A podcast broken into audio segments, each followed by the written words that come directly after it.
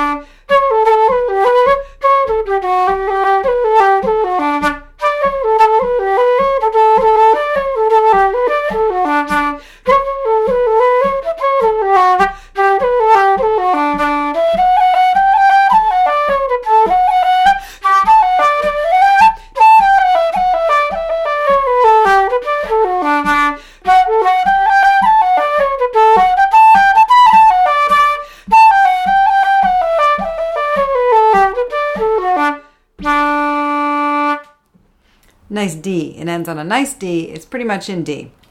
So, talking a little bit about uh, the key signature here.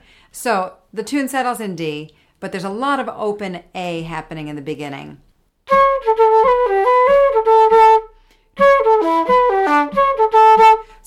Major chord, G major chord, D might be how one would back, or maybe one would just sit on that A for a little while. Um, but you can do lots of things in the accompaniment, or sorry, in the melody, to bring out that um, chordal implication. Can be a little corny, but something to spell out that A chord a little bit then maybe you won't spell out the G chord. Or if you're simple about the A chord, maybe you spell out that G chord.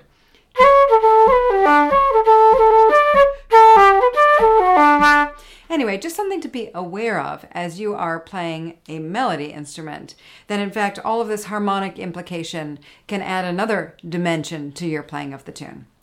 And then, as far as pickup notes, it's kind of essential to know where a tune begins, on what note it begins. So, if you change from one tune to the next, you know what the downbeat is supposed to be. What's the first note of this tune? Da da da dee da dee da da. I started it on a D, didn't I?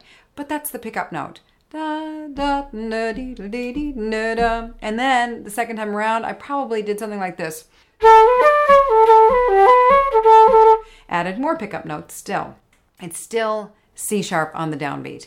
So if you change from one tune into the Black Rogue, you might choose to incorporate that pickup note. So you might have to uh, leave off a note in the prior tune, or you might choose to make a nice clean break and start right on the C sharp.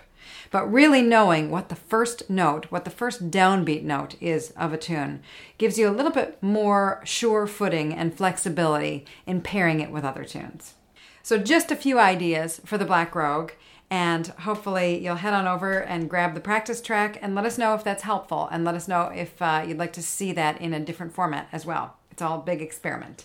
So, thanks for tuning in, and hope to see you next time at the Tune of the Month.